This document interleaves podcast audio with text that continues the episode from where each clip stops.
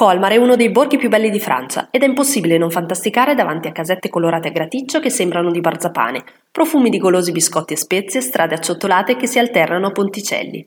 Colmar è una piccola bomboniera che si visita senza problemi in una sola giornata. Ecco le attrazioni da non perdere. Petit Venice, la zona più scenografica di Colmar, viene soprannominata la piccola Venezia di Francia, in quanto attraversata da un fiume che forma una serie di pittoreschi canali decorati con fiori e addobbi. Maison de Tête, Casa ora convertita in hotel con 106 piccole teste scolpite su balconi, finestre e su tutta la facciata. Maison Fuster, esempio di edificio alsaziano divenuto il simbolo della città, ciò che lo rende unico è il caratteristico balconcino a torretta delle case dei nobili alsaziani.